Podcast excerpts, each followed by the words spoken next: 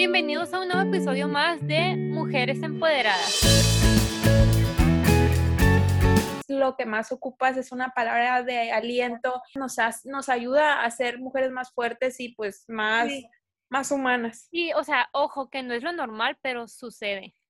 Sí, no, no hay más en la actualidad. Y, por eso te invitamos para que des tu testimonio y te vamos a empezar con las preguntas. Te tengo una pregunta. Cuéntanos cómo fue que comenzó todo. ¿Qué fue lo que hiciste cuando te diste cuenta que el papá de tu hija no te iba a apoyar? Pues mira, al principio fue como que te lo juro que yo estaba en el... Nunca se me va a olvidar esa imagen. Yo estaba en el baño.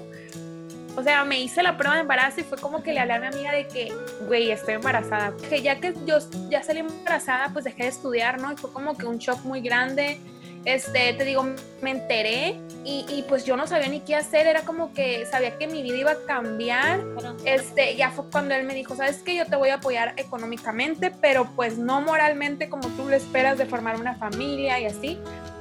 Fue cuando a mí todo se me vino abajo, pues no porque en sí para mí lo más, lo económico no era, no era el problema, sino el apoyo moral que una mujer necesita al momento de esperar un bebé, ¿no? Tu pareja en la única manera que no te ayudó fue en el que estar juntos como una familia. Económicamente sí te apoyó siempre desde el minuto uno.